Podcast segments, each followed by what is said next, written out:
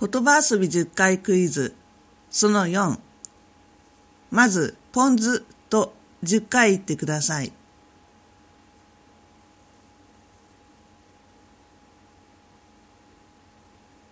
問題。史上初のハンク・アーロン賞を受賞したメジャーリーガーは？A. サミー・ソーサ。B.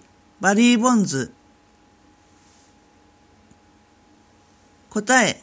サミー・ソーサバリー・ボンズは90年代最高の選手に選出されました。